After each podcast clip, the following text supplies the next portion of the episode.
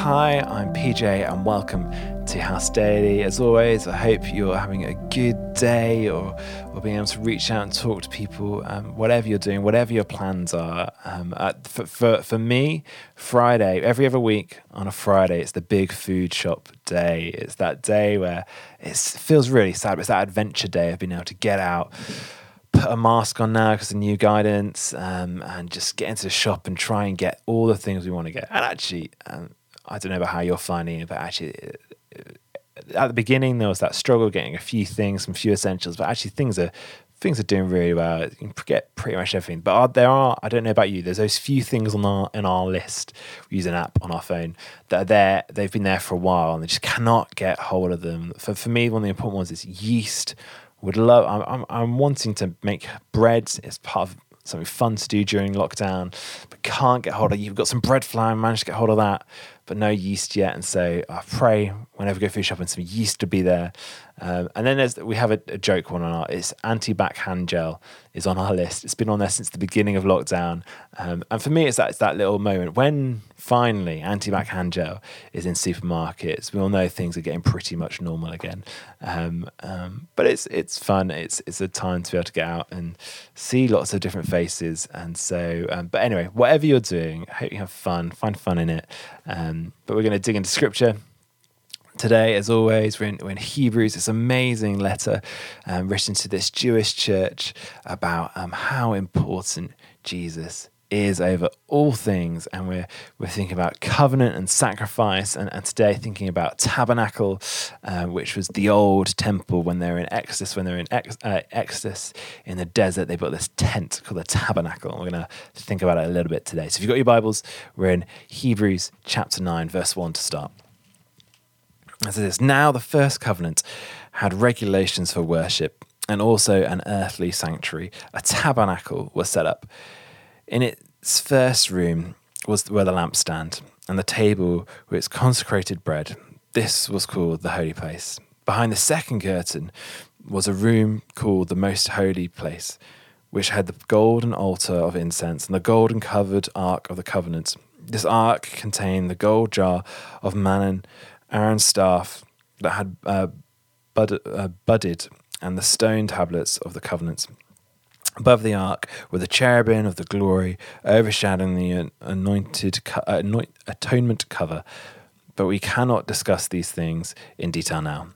When everything had been arranged like this, the priest entered regularly into the outer room to carry on the ministry, but only the high priest entered the inner room and that only once a year, and never without blood, which he had offered for himself and for the sins of the people had committed in ignorance. The Holy Spirit was showing by this that the way into the most holy place had not yet been disclosed, as long as the first tabernacle was still functioning.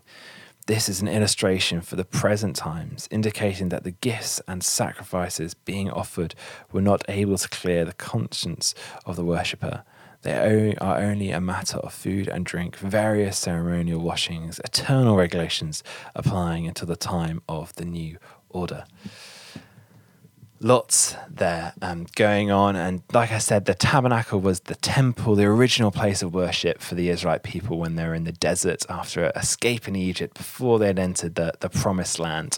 They built this tabernacle. And if you go to Exodus 25 to about 30 or so, there is all the detail and regulations on what this tabernacle was meant to be like. And uh, depending on what your translations are, you might be able to spot that dolphin skins were the outer layer of the tabernacle, or badger skins. Translations differ, but uh, there's so much detail about this place, um, and it shows that actually God is so cares so much about worship and what our worship is like, and orderly worship, and how things are meant to go on, which is um, really important.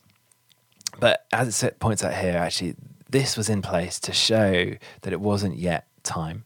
Um, and it talks about how the priest would um, go into the, the first room, behind the first curtain, there was, there was an altar there, and they would do sacrifice. That was a normal sacrifice. And then was the Holy of Holies, the most holy place behind the, the final curtain, whereas the Ark of the Covenant, with all this really important stuff in, and they'd only go in there once a year.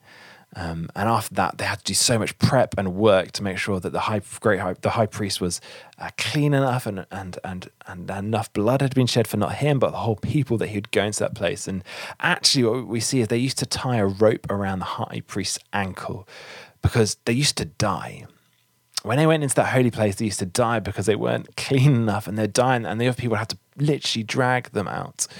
And so um, it's an incredible interesting time, an interesting thing to think about, um, because now it's not like that. Now that most holy of holies, that place, that place of amazing um, power, um, the presence of God has been released, as in, in and is in you and me. Like we said yesterday, the Holy Spirit has been poured out. That God is within us. That that amazing power and importance is within us as Christians, which is incredible to think about powerful to think about. And the only way we can survive that is because Christ has paid the cost of our sins. Christ has washed us clean. Um, it's an incredible thing to think about. Um, but one of the things that, that really came to mind as, I was reading this and praying about it was um, in some ways we can fall into a similar place to the Israelites. We like ordered church. We like ordered worship. I've um, been in churches long enough to know that um, seats have to be in certain places and we like things to go in a certain way in our services and all that sort of stuff. And some of it's for really good reason, but also some of it is just habit and, and our own regulation when actually the Holy Spirit is free and powerful. Um, and actually, what's going on with the virus at the moment has done a really incredible thing. We've been kicked out of our churches. And actually, we've had to realize that um, we have to be remember that the church isn't about the building, the church is alive in you and me. And, and in some ways, it's really easy to fall um, into a similar issue of being just consumers of church because at the moment, church is all on screens, um, church is online, that we can't interact and be involved in necessarily the same ways we used to in the ways we served and in our groups and, and our teams and all those sort of things. But actually, um, so it's easy to just consume the things that have been put out for us. But actually, I've seen so many uh, amazing things go on. So many people who've just grabbed it, realized that that are putting out worship music on their own social media pages, that are doing blogs, that are um, doing amazing acts of generosity that involve love your neighbor, and so many amazing things of what really church about. Like Hope Bunting we did the other week, that was this incredible way of just people going, we have this amazing vision of what church could be like and what church can be a sign of. Um, and so that's what we're called to be in the season. And uh, for me, it's, it's been a, a, challenge again of actually, we we can't be like the old way of doing tabernacle worship of just having things ordered and in writing in the right place and just consume it. Actually, we have the amazing power of God living within us. We are church. So, how are we living that out today? How are we living it out in this season? How are we ensuring that we're not just consuming church, wanting it fed to us, but we're digging into, into scripture, that we're listening to the voice of the Holy Spirit speaking to each of us, that we're, we're serving and loving, that we're engaging community even more, that we're, we're doing church in our own homes, and all these amazing things. Um, how do we ensure we're not just consuming, but we are church because we have God, the Holy Spirit, living in us. Let me pray. God, thank you that we no longer live in that, that time where you are behind curtains, that we can't come close to you, but you have come so close to us. That you came in your Son, but then after that, you sent God yourself, Holy Spirit, to live within each and every one of us, that we can be church, that we can carry that most holy of holy places with us every single where we go. We don't need to go to buildings to do church. We need to watch a screen to be church. God, help us. Speak to us by your Holy Spirit today. Speak to us now in this moment of how you're calling us to be church in our lives, whatever that looks like at the moment. How you're calling us to be those places, those holy places, those most holy places in whatever we're doing in our lives at the moment. Amen. Thanks so much for joining. Hope you have an amazing day. Be safe, be church, keep washing your hands. Bye.